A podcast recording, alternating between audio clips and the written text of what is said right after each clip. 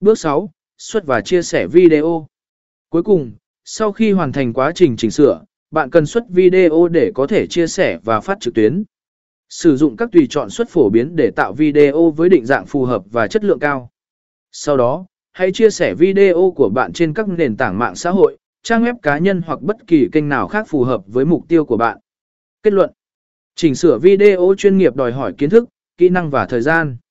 Tuy nhiên, với 6 bước cơ bản đã được trình bày trong bài viết này, bạn có thể bắt đầu tạo ra những video chất lượng cao và chuyên nghiệp.